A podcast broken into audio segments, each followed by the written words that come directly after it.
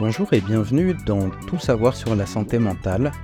Je suis Olivier Morénon et maintenant nous abordons un sujet profondément impactant, le trouble de stress post-traumatique ou TSPT, tel qu'il est défini dans le DSM5. Il s'agit d'une des conséquences pathologiques du traumatisme psychique. Nous explorerons les différentes manières dont les individus peuvent être exposés à des événements traumatiques et les conséquences de ces expériences. D'abord, le trouble de stress post-traumatique est un trouble complexe qui peut survenir après qu'une personne ait été exposée à un ou plusieurs événements traumatisants. Cela peut inclure être témoin de la mort, subir une blessure grave ou être confronté à la violence sexuelle, entre autres. Les critères spécifiques utilisés pour diagnostiquer le trouble de stress post-traumatique ne sont pas forcément faciles à comprendre. Je vais donc commencer par les lister pour donner leur nom, et puis ensuite je vais les illustrer afin d'en saisir le sens. Les critères tels qu'ils sont écrits dans le DSM5 sont premièrement l'exposition à un événement traumatique, c'est la première des conditions, la présence de symptômes intrusifs, l'évitement des stimuli associés à l'événement, les altérations négatives dans les cognitions et l'humeur, et des changements marqués dans la réactivité et l'activation. Alors, qu'est-ce que ça veut dire? Eh bien, pour vous l'expliquer, je vais euh, vous raconter l'histoire de Laura, qui est une vétérane de guerre. Donc, premièrement, son exposition à un événement traumatique. Laura, comme beaucoup de vétérans, a été exposée à des situations de vie ou de mort, à la violence et à la perte. Ce critère est essentiel pour comprendre le déclencheur du trouble de stress post-traumatique. Ensuite, concernant les symptômes intrusifs. Les flashbacks perturbants sont un aspect quotidien de la vie de Laura. Elle revit les moments les plus terrifiants de son déploiement comme s'il y était à nouveau. Ça peut se manifester dans ses cauchemars ou alors dans des reviviscences, c'est-à-dire des rêves éveillés où elle a ses flashbacks et elle revoit ce qui s'est passé. Ces, ces, épisodes sont souvent déclenchés par des rappels de ces événements traumatisants, illustrant la difficulté à échapper à l'emprise du passé lorsque le trauma est installé durablement dans le psychisme de la personne. Concernant le signe d'évitement des stimuli associés à l'événement, Laura trouve difficile de parler de ses expériences ou d'être à proximité de situations qui pourraient rappeler ses traumas.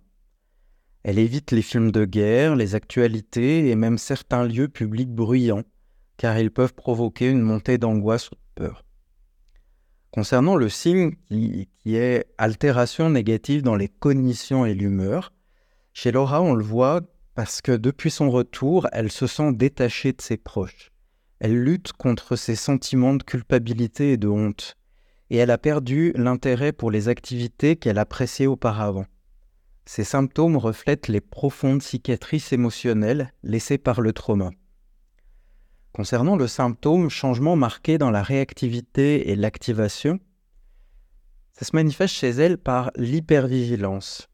L'hypervigilance est une réalité constante pour Laura.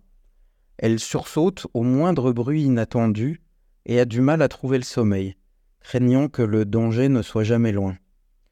Ses réactions sont des mécanismes de défense, son corps et son esprit restant en alerte maximale, même en l'absence de menaces immédiate. Les symptômes du stress post-traumatique, comme ceux vécus par Laura, ne se limitent pas au moment de crise aiguë.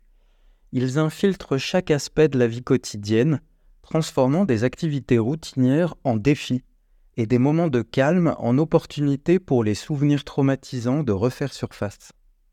En partageant l'histoire de Laura, je ne cherche pas non seulement à éduquer sur le trouble de stress post-traumatique, mais j'ai envie d'éveiller une compréhension plus profonde et une compassion envers ceux qui luttent contre ce trouble. Puisque hum, dans les premiers événements, la personne peut être tellement sidérée, tellement refoulée les sentiments douloureux et l'expérience douloureuse que certains l'oublient.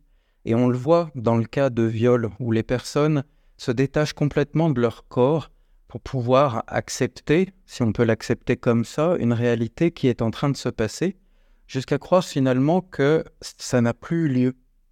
Et hum, parfois, il est difficile de comprendre pour certaines personnes que une personne qui a été violée, bah, finalement, repense à l'événement, prend conscience de cet événement, parfois 20 ans après qu'il se soit passé. Dans de prochains épisodes, nous examinerons les différentes approches thérapeutiques disponibles pour le traitement du trouble de stress post-traumatique, comme des interventions psychologiques basées sur la thérapie cognitivo-comportementale ou l'EMDR par exemple. Restez à l'écoute pour nos prochains épisodes où nous continuerons d'explorer ces défis et les solutions liées au traumatisme psychique.